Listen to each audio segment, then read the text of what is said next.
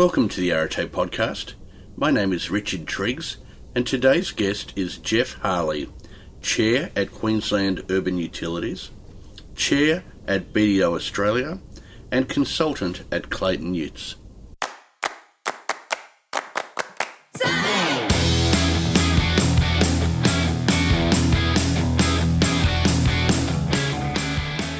It's wonderful to have you along on the Arete podcast today, and I'm really looking forward to bringing this conversation with Jeff Harley to you. He has a great reputation as one of the leading chairs in the Brisbane board community, and he's certainly got an interesting background, having worked as a lawyer with Clayton Utz for many years, but also at the same time pursuing his passion for music and, in particular, playing piano. But before I introduce Jeff to you formally, let me briefly introduce myself for those people who are new to the Arete podcast. My name is Richard Triggs, and I'm the managing partner of Arete Executive. And we recruit CEOs, senior leaders, and non executive directors for our clients throughout Australia. So if you have any vacancies that we can assist you with, I'd welcome the opportunity to have a chat to you about that. Let me now introduce to you Jeff Harley.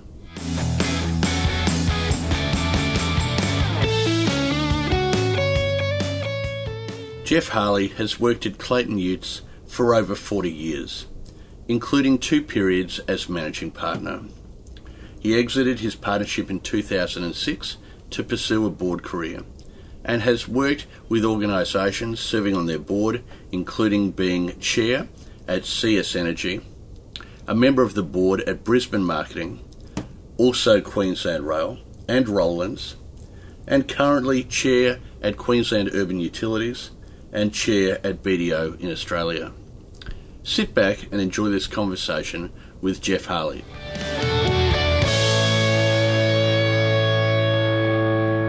Well, Jeff, welcome to the Arete podcast. It's uh, great to have you along here today. Uh, I suppose for the benefits of getting the conversation started, why don't you talk to us a little bit about your current range of professional responsibilities? Okay, Richard. Uh, I'm a consultant at Clayton Utz, which doesn't take up a great deal of time these days. Right. I retired as managing partner there 10 years ago. I've been a consultant uh, since on a part-time basis. Um, I've got two chair roles. One is obviously QUU, the other is BDO, Chartered mm-hmm. Accountants. Uh, I'm almost at the end of a three-year term at BDO. I've done four years at QUU, and the shareholders recently reappointed me for another three-year term. Okay, great. And so, uh, for people who aren't really familiar with uh, uh, the uh, legal space, what does it mean to be a consultant back to the firm? It means you're, uh, well, in my case, um, to some degree, keeping up with a few old key clients. Um, sometimes I'm a point of a con- point of contact for inquiries about who do I go and talk to in Clayton Utz about this and that. Um, but probably more more uh, being consulted along with a couple of other people who, like me, who've retired. Um, talking to the uh, current managing partner about where the business is going, okay. where the law is going, uh, how the market is, and all of that sort of thing. So I guess you know, providing a bit of advice from time to time when required. Mm-hmm. So Jeff, uh, what's the decision process for somebody who's been a partner in the firm to then uh, exit and consult back to the business? Well, there are probably two types of consultants. There are people, uh, we've got a number here, who've had very successful careers and retired at around about what you'd call a normal retiring age, but continue to work maybe three days, sometimes some cases five days, actually doing the same sort of work as they used to do, but okay. without the responsibilities of being a partner. Uh-huh. But I'd been managing partner for two terms, three and a half years in the 90s, and then six years from 2000. And I was pretty much off the tools during that time. So when when my six years expired, I, I didn't want to go back to doing legal work. Right. So uh, I was sort of given a well, I probably wrote my own job description as to what I was going to do for the firm, which was a lot more hands-on back then mm-hmm. uh, in terms of developing clients, keeping in touch with government, keeping in touch with clients, the market, uh, mentoring partners, all of those mm-hmm. sort of things. Mm-hmm. And at the same time, uh, going out and starting to build a portfolio career in terms of your various board responsibilities? Yeah, well, I'd been chairman of CS Energy back in the mid 90s. That was through uh, a three year term.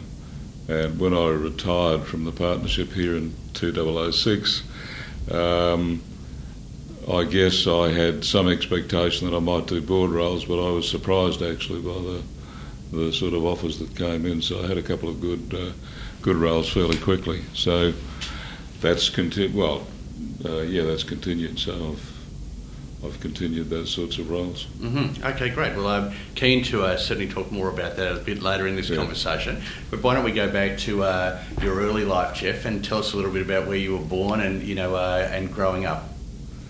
Uh, I was born in Maryborough, Richard. My father was a school teacher there. Um, I was the youngest by a long way of three boys. Uh-huh. Uh, went to uh, went to school in Maryborough, the Boys State High School. Was fortunate enough to get a Commonwealth scholarship to go to uni to study law. Okay. In the days when the law faculty or the law year, probably our year, sat round the library table at the law school. There were probably about 21 of us, I think. Right. I think 20. Some people came along later on. I think 25 graduated uh, when I did, including uh, Quentin Strachan, the former governor, Quentin Bryce, the former governor general. Okay. Mm. And do you remember when you first started to become passionate about uh, law as a career? Was it when you were in high school? No, it was just an option uh, that somebody said, you know, you probably suited for something like that. It was something I'd frankly never thought about. Right. Uh, but I did enjoy the study, and once I got out into the workforce, I really enjoyed it. Uh huh. And out of interest, what did your two older brothers uh, end up doing with their careers? The oldest uh, was a was a surveyor and spent his whole life uh, doing land surveys. The the middle brother did a degree in surveying and uh, became head of the surveying school at UQ and then later uh, professor of photogrammetry at London University. Oh right, okay. And so, so uh, your father must have been quite proud to see his uh, three boys have interesting and professional careers. I'm sure he was, and my mother too. Sure. Mm. And so, uh, yeah, down to uh, Brisbane, completed your uh, qualifications, and, and from there, what happened? Um, well, you had in those days one had to do articles. At that stage, it was three years. So I did three years full time at uni, then three years articles with a one-man firm, one partner firm. Um, then uh, got a job, got admitted to practice, got a job with uh, uh, another smaller firm or small, smallish firm as a litigator. I think I worked there for two years. My wife and I were married. I'd always wanted to go overseas, so we set off for what was going to be a five-year odyssey. And, right. Uh, first port of call was Canada, so we spent about a year in Canada. Okay. I worked as an insurance claims investigator in Vancouver and then right. in Ottawa and my wife, uh, who was a nurse, um, did sort of uh, uh, some some nursing work over there. Mm-hmm. And uh, then we found we were expecting a baby, so uh, we we quickly spent some time seeing Europe and parts of Europe, and then came back to Australia. So the five-year odyssey was uh, five-year became short. a bit over a year. Yeah, mm. it's but, interesting uh, because uh, I was born in Canada, and my father was an academic, my mother was a nurse, and they were in Canada for two years, uh, but it was just too cold, so uh, we headed to Australia from there. And so um, back and then uh, into uh, what was then to become Clayton Utz at the time, or yeah, right. Well, one of the two one of the two predecessor firms of Clayton Utz. Uh, yeah, a strong commercial firm. Uh, headed by Sir Leon Trout, who lots and lots of people wouldn't know, but there'd still be plenty of people around who did. He was a bit of a powerhouse in the business and legal world. Right. Mm. And uh, and how big was the firm at that point? Oh, look, when I came, it was probably 25 people altogether, about four partners. Right. So uh, I uh, I always wanted to practice in litigation, and uh, they had one litigation partner and thought they could use another, so I came in as a solicitor, but uh, I think they offered me a partnership after about uh, Probably 15 months, something like that. Okay. Yeah. And at that time, if you looked across the uh, the firms operating in Brisbane, would they have been a very small firm or one of the the uh, more established firms? I think you'd, you'd probably call them a second tier firm, uh, and uh, but a commercial firm rather than a general practice. Certainly had some good, very good commercial clients. Um, well connected, I suppose you'd say. Mhm. But yeah, second tier, not not, not Mhm. one of the majors. hmm And so, And so, uh, and you've been here almost 40 years. um, 1970, Oh, 1970. Yeah. So, okay. So, May 1970. Right, Yeah. wow. So uh, we've seen uh, some amazing changes in the firm, in the industry, in Brisbane, in uh, a whole uh, variety of arenas, I imagine, of commerce here in Queensland. Yeah, well, I think people blithely accept these days that you know service industry is a huge part of the sector. But uh, when I started off, the uh, legal and accounting professions were cottage industries, really. Okay. Yeah. And so, um, what did you see as some of the major milestones in terms of building the firm over that time? The uh, the advent of computers, um, devolving management, or not not not completely devolving management, but instead of having partners worry about managing the firm, hiring a professional manager, Uh-huh. a non-lawyer to, to run the firm, to run the day-to-day operations of the firm. Was that Uh, quite uh, a novel thing at that time? That was about 1975 or 76. Okay. It was pretty novel, yeah. There would have only been uh, a handful of firms in Queensland anyway that did that. Computerisation, um, probably a couple of years after that, getting uh, getting the accounting system put up on computer. hmm Um, and I guess all the things that flow from a more professional uh, approach to management, such as budgeting, Mhm. um, time recording, um, and uh, I guess the approach to financing the business. Uh, the other the other important thing we did was to take part in, uh, or to, well, uh, yeah, to take part in um, um, annual legal practice management uh, courses, which were then being run by Jeff Meredith out of the University of New England. hmm And uh, so you had a group of probably 25 people like myself would go down to Armidale for a week and we'd have a very intensive week talking about a whole lot of aspects of legal practice and uh, and compare notes with other people. And uh, I mean, that, that, that, that sort of practice uh, is still going on. It's obviously grown a lot. Uh, the number of people that are doing uh, consulting and management advice to legal firms Mhm. is, you know, very substantial now. Sure. That was pretty novel, uh, yeah. Okay. And what about in terms of your own litigation practice? What were some of the more interesting things uh, that you've been involved with?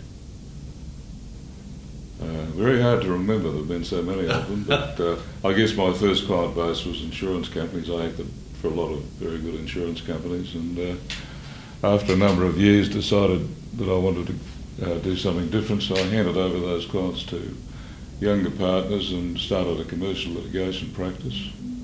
Um, and again, after probably uh, seven or eight years, got out of that area and decided, 1988, I decided that uh, employment law uh, might be a good area and Mhm. industrial relations, and of course that was that was I think the year that both the federal and state governments passed uh, brand new industrial relations legislation, which uh, keeps getting changed every time the government changes, but it's been a huge growth area. hmm I noted So- from uh, reading your uh, profile that you've been involved with the uh, Australian Human Resources Institute. Uh, and so obviously that was part of your move into that particular space. Yes, Richard. Yeah. Right. And, um, and so what do you see as uh, some of the more innovative things that are happening in relation to that now uh, that employers would be interested to know about? Well, I think uh, in relation to industrial relations, I think we've gone backwards in terms of uh, flexibility and uh, you know, the way, the way, the sort of things that uh, Paul Keating brought in. I think uh, I think we've got a more rigid industrial system. Uh, I think uh, I think the blame's not not one-sided. I think. Quite a few employers have failed to take advantage of opportunities to uh, to improve thing, flexibility and work practices and things like that. But uh, um, I, I do know, and it's it, it's a pity. I do know that there's an awful lot of work out there now for IR practitioners, and a lot of that is because of the way the system is, Mm-hmm. has become so complex and complicated. Mm-hmm. Mm. And is Clayton Utz, uh, as a firm, uh, particularly renowned for their work in that space? Pretty strong. We've got three uh, three partners in Brisbane in that area now. Okay. Um, so yes, I mean probably would be uh, if you listed any any five of the top national law firms, you'd put Clayton Utz in Right. in the in the top five in that area. Okay, Mm. interesting. Mm. And at what point uh, did you start to have uh, a desire to uh, follow a board career and, and take some of the board roles that you took r- earlier on? Well, when I was uh, managing partner of the firm in the mid '90s, I had a call from the uh, from the treasurer's uh, chief of staff, I guess, saying, "Look, we're we're splitting up the electricity industry. Uh, we're reforming it, and uh, we want you to chair a, a, one of the generator companies called CS Energy." Mm-hmm. So that really came out of the blue. Had you Uh, had experience in that sector prior to that? Not particularly. no, Okay. not particularly. Um, so that came out of the blue. I did that for three years. It was, uh, and then I went back to, uh, well, I was managing partner as well during that term. Then I went back to practice. Then a couple of years later, I uh, I became managing partner uh, when Clayton Utz Brisbane merged financially with Clayton Utz in all the other states. So there was a merger to get through. Or I wasn't involved in planning the merger, but I was involved in executing it. Mm-hmm. So I had that role as managing partner for six years, and uh, at the end of that time, I uh, I wanted to. Uh, I didn't want to keep going in the job. I had two three-year terms.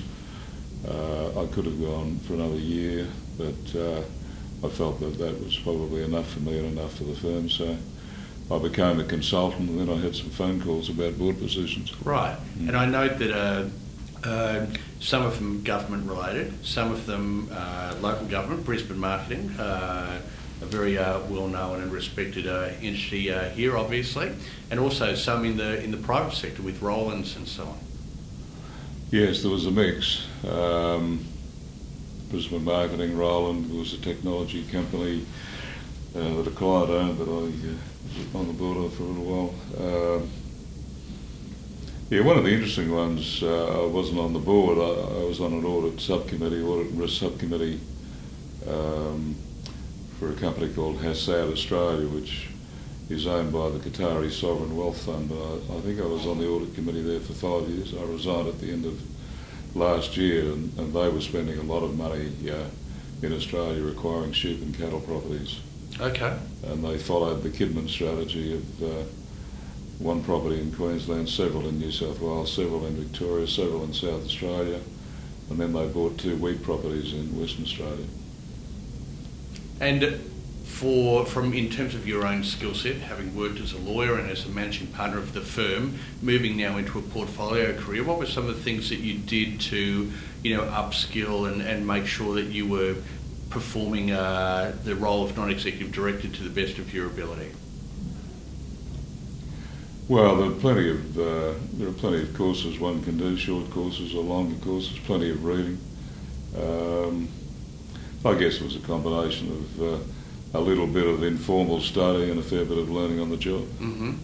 Um, I mean, there are there are particular things you need to know about when you go onto a board, like governance and uh, uh, Corporations Act, and, and you know discrete uh, skill sets. But there are a lot of personal skills that uh, you look for in board members. So, what are the sort of things that uh, uh, you would highlight as being important skills to be conscious of?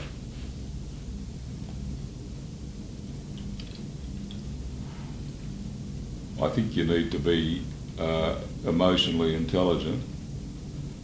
You need to be able to read other people. You need to be able to understand how they perceive you or how they perceive a discussion is going. Um, you obviously need to be intelligent too, but uh, emotional intelligence I think is very important. I think you need to be resilient. Um, and I mean, one of the good, th- one of the things that that practice as a litigation lawyer skills you for is to be robust and, and able to able to handle crises Mhm. and uh, and catastrophic events or things that might turn catastrophic. So. Um, I think lawyers probably underrate the amount they can contribute to a board. They probably tend to look at look at it simply in uh, in terms of particular legal areas of practice uh, that they've been in.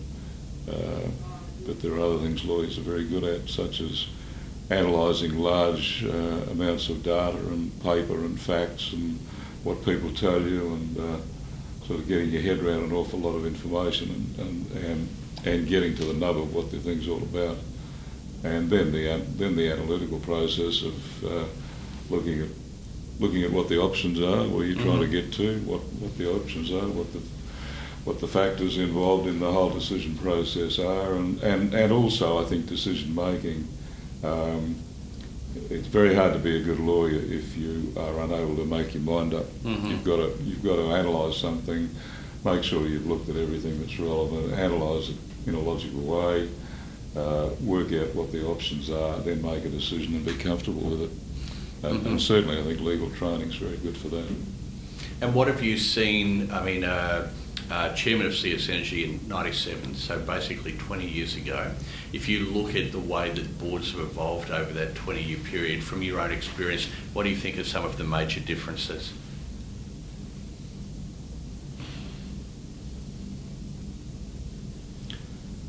I think there are probably a lot more. Uh, there's a lot. Well, there's a lot more. Sophi- uh, I think there are a lot more sophisticated board members around in the in the business community. I think uh, we've seen, certainly seen a lot more uh, women come onto boards. Um, I think. Uh, I think probably there's a lot more sophistication about risk management. There's a lot more. Uh, there's a lot more recognition of, of the reputational risk you take Mhm. on you take on when you go on a board. Mhm. It's not just a matter of might you be personally liable. And, I mean, in some boards, some boards, uh, particularly government boards, the the risk of sort of uh, monetary issues causing you personal personal problems as a director probably aren't nearly as high as they are in the private sector. But the reputational risk is every bit as Mhm. every bit as dramatic. And and uh, I mean, reputational risk for board members anywhere these days is is a worry, and it's an uh, you know it's a worry because partly because it's an unfair thing uh, with social media and uh, and the and the print media and the TV media. Stories can get out of hand and uh, things can be misreported. Uh, you can be tried in the press very quickly Mm. before the real the real facts are, are sorted out. hmm And so, do you think? And I, uh, uh, I have people coming to talk to me all the time about wanting to move into a portfolio career and take board roles. But do you think that those issues around reputational risk and financial risk uh, are going to end up detracting quality people from wanting to pursue board roles?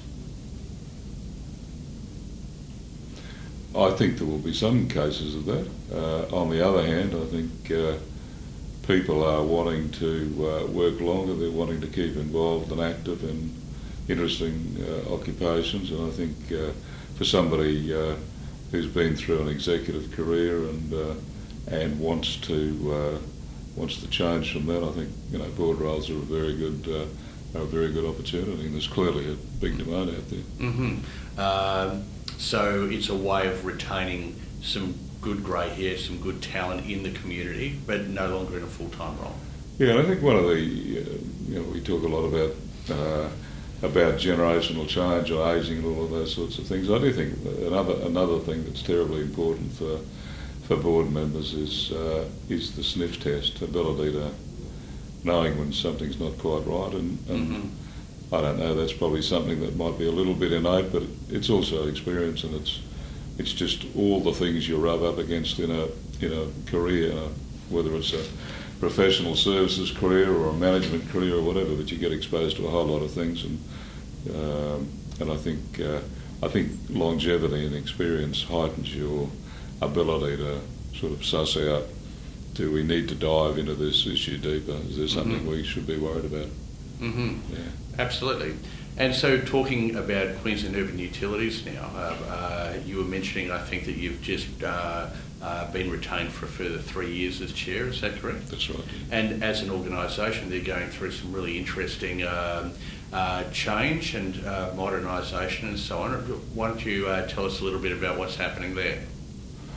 Well, QUU is now six and a half years old, and it's very different from what it was six and a half years ago, which was a collection of five council water businesses brought together by state legislation, and obviously it had uh, it had a uh, very much public sector type local government background, local government sort of flavour about it. It also reflected uh, the the different sort of uh, attitudes, perhaps.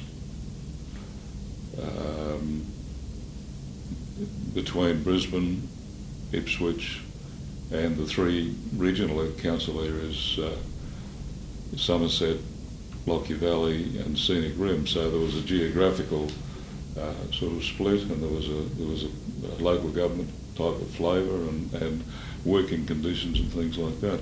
So I guess um, the big the big uh, the the big emphasis, I suppose, is has, today has been threefold. It's been uh, a huge focus on safety. That's our number one priority. Mm-hmm. We have people working in remote locations, uh, working in trenches, working with heavy equipment, working underground. Uh, safety is the number one focus. Uh, there's been a big focus on um, changing the culture to a service culture, mm-hmm. to uh, to uh, um, so I, I, guess you could call the organisation at the moment a bit of a public-private hybrid. Okay. Um, it will change further. It, uh, I think it needs to change further in that regard, but it's there's been a lot of change driven by uh, Louise Dudley, our CEO, um, and and you know with the direction of the board. There's also been a uh, uh another focus on uh, um, commerciality.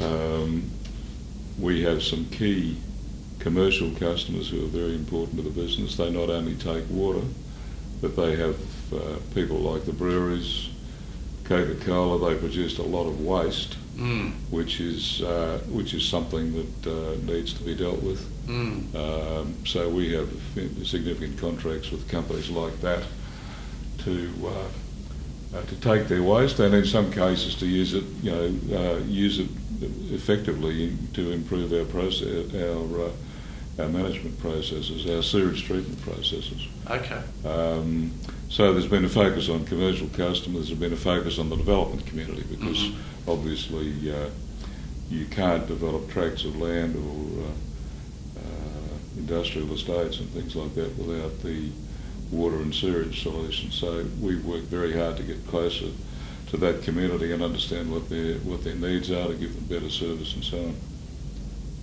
And as a board of uh, uh, that kind of entity, how much of your role is looking at what's happening in the world in terms of best practice and bringing those ideas back into QU uh, to adopt at a local level? We are uh, we are uh, very keen on on uh, innovation. I know it's a hackneyed word, but we're uh, in the last couple of years we have budgeted for R and D. We've got a an innovation centre down at Luggage Point, where the uh, the main sewage treatment plant for Brisbane is. Um, it's the old original. It's a beautiful old heritage building. Uh, funnily enough, funny place to sort of think of a heritage building. Right. But, uh, it's an innovation centre. We're working in partnership with UQ there on uh, on a number of processes which we're trialling for for you know bigger use on the network. Um, we've had people go overseas to conferences. Uh, I guess the short answer is yes, we are looking at what's happening around the world. Um, we're members of the uh, of WSAA, which is a water organisation in Australia, which ben- benchmarks water utilities, and uh, our, our CEO is a member of the board of WSAA. Mm-hmm. So uh, yeah, there's there's a big focus operationally on uh, well on the operational aspects of water businesses here and around the world.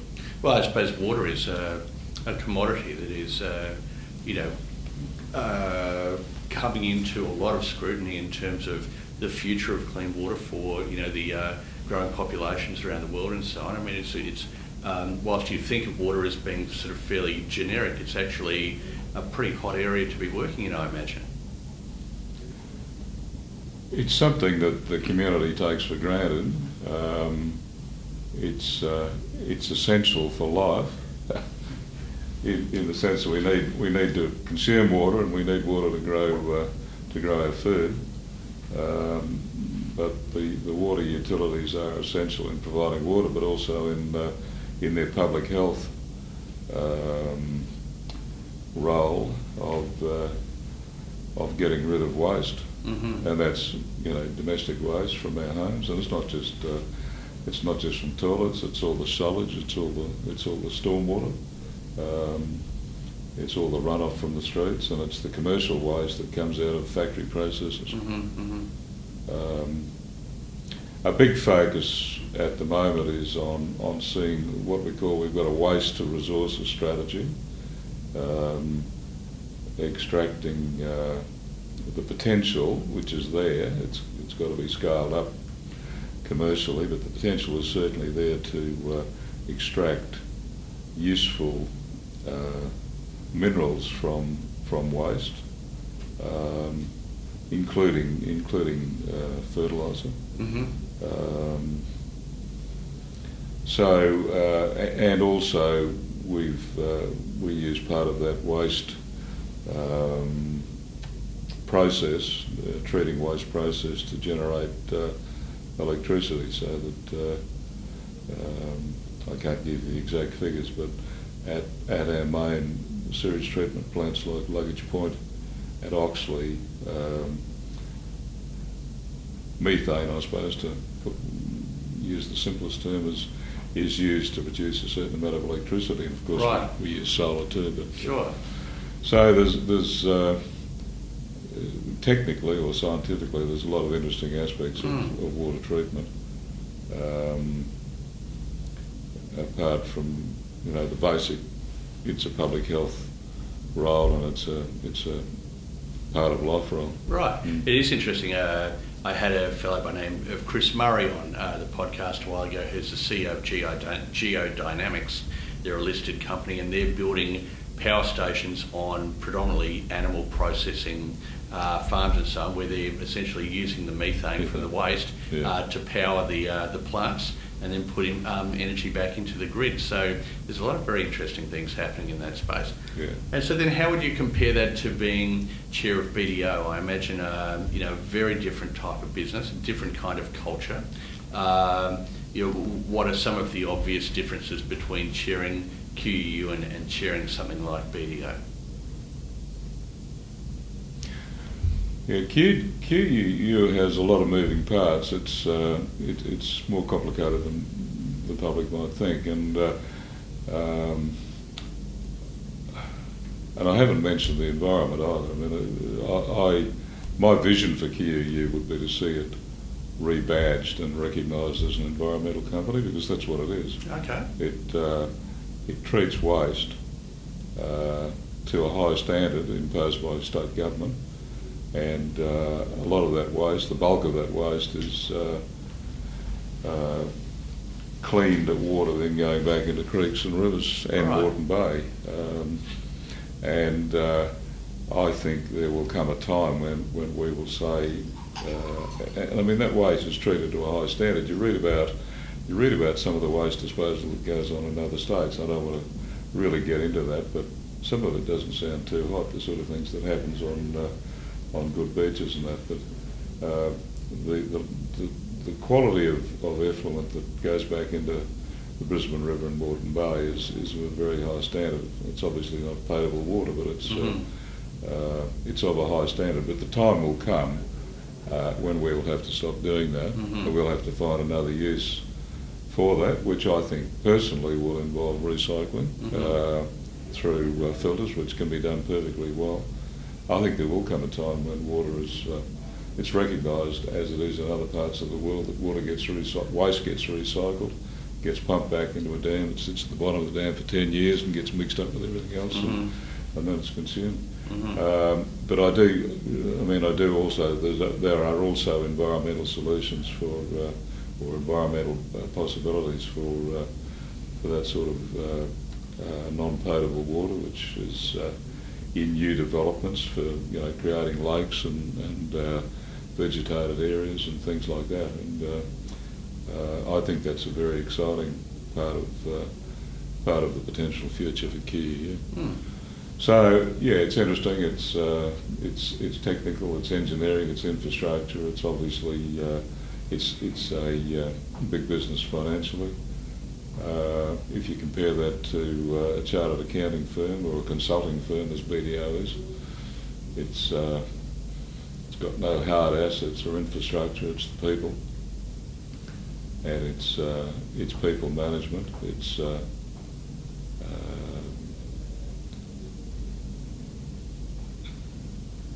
it's, I mean, professional service firms are facing a lot of a lot of challenges from digital disruption, Mhm. competition, overseas competition.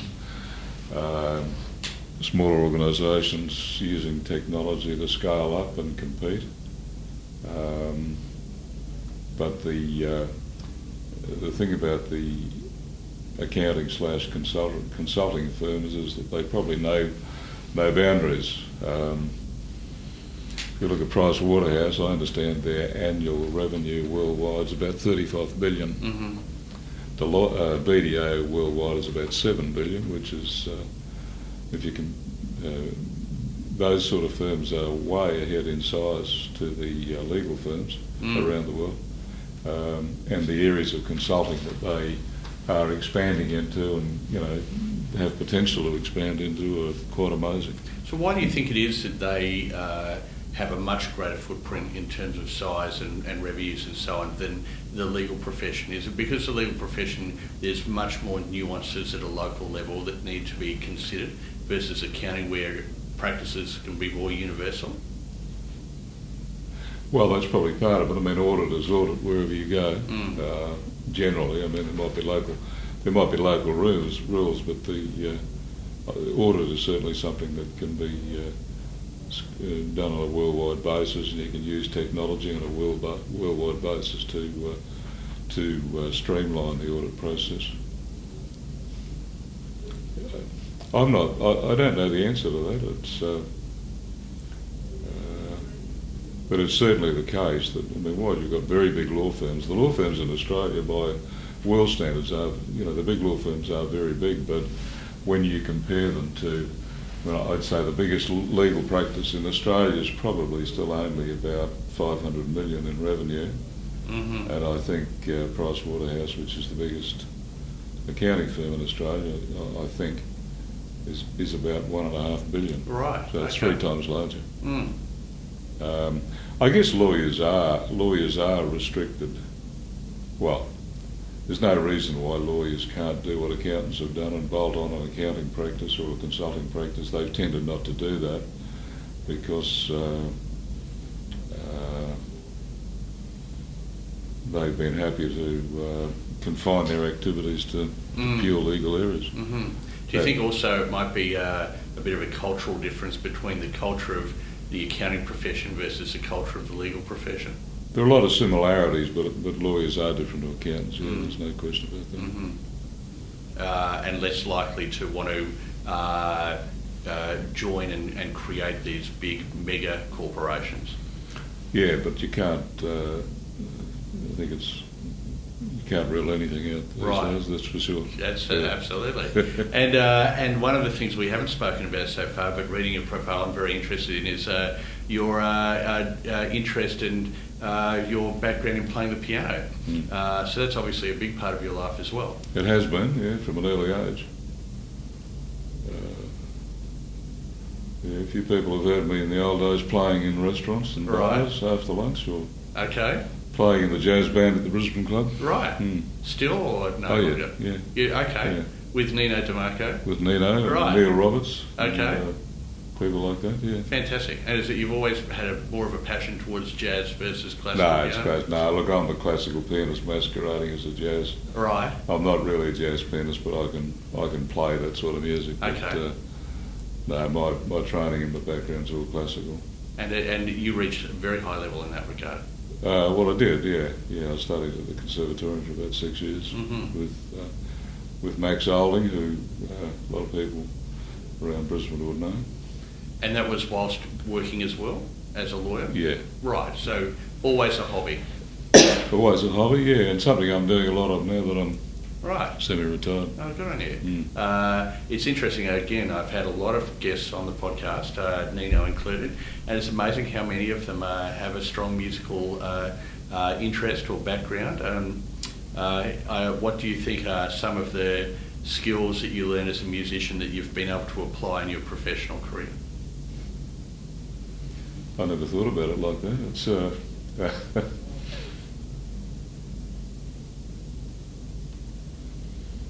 yeah, it's yeah, that's a. I'm tempted to say none. none. Uh, Right. Really, I don't. Yeah, I don't. I mean, music's a great. Playing musical instruments, obviously, a great outlet. So it's Mhm. a great. Uh, I mean, you know, I've, I've always, I've always uh, been very keen on uh, on the idea that if you work in a well, wherever you work, but particularly if you work in a challenging sort of uh, environment, you need to get plenty of exercise. hmm So, I mean, I, I think exercise is, is a tremendous antidote to stress and a great, a great thing for longevity. Uh, but I guess mu- playing a musical instrument is a great source of release. It's a lot of fun. Mm. I'm a musician as well. Oh, you really? Uh, I Yeah. studied at the conservatorium too. Wow. Uh, guitarist, uh, jazz guitarist. Okay, Uh, yeah. But uh, I wonder whether by having to learn a piece and having to have that disciplined concentration to learn a complex piece to the point where it is part of muscle memory. Yeah. And so you can then be thinking about uh, things beyond just getting the right notes in the right order. I, I, wonder if that brings a discipline to business uh, that people who haven't done that don't, don't appreciate. Yeah, I suppose uh, uh, that's a good point. I think Richard, it probably does. And then uh, I, I get irritated when I hear people condemning rote learning and saying that it's a terrible thing to have to learn stuff by heart. But I mean, the reality is, if you're going to be, if you're going to be a good sports person, uh, if you're going to play a musical instrument, if you're going to be an actor, you've just got to learn stuff. And Absolutely. you sit there, you sit there with your instrument, and you just you just play the same page over and over and over and over. Yeah. And uh, um, yeah, I think the other aspect is. Yeah, I've thought about this recently. The fact that, well, with the piano, you're playing with two hands, obviously, and they're independent of each other, and uh, it's a very interesting feeling to sort of uh, play. You're playing different notes and different different time, different rhythms at times hmm with your two hands, and it's mentally, and then you're conscious of something else outside all of that. That's right. Yeah, uh, I, I always found it easy to memorise music. Um, uh, I do think that's something that helped me in business because uh, I was able, if I was hosting lunches, to school up on everybody around the table, up to 25 people, Right. and uh, get their CVs into my head and then Yes. introduce them all without without reading anything and just go around the room. And people used to say that's amazing, and I used to say, yeah, well, that does come from memorising music, but also well, I probably forgot it about an hour later.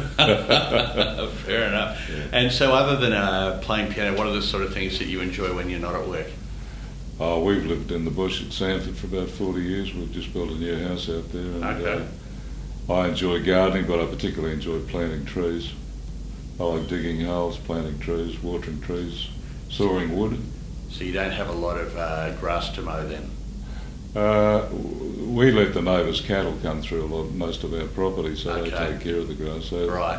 we previously had a much bigger block, around five acres, and we had 40, and uh, that was a bit of a problem to look after. Sure. But uh, I really enjoy golf, uh, and uh, my wife's a keen golfer too, so Okay. yeah. And when you look to the future in terms of your own career, you know, what are, what are the things that you're excited about doing potentially before you, you hang it up and call it a day?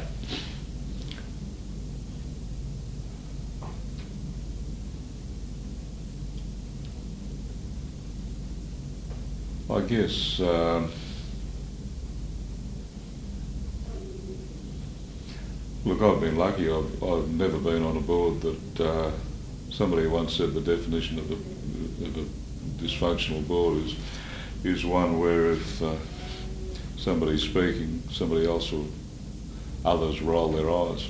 Uh, I've never been on a board like that. I've always been surrounded by good people and decent people and good management teams.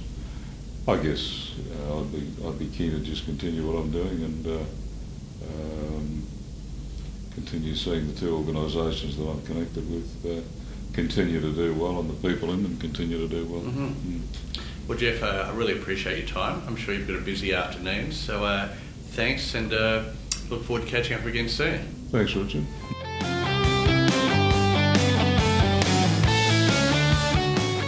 Well, thanks again for joining us today. I hope you enjoyed that conversation. I'm really looking forward to having you along for future episodes of the Arete podcast. And in the meantime, have a fantastic week.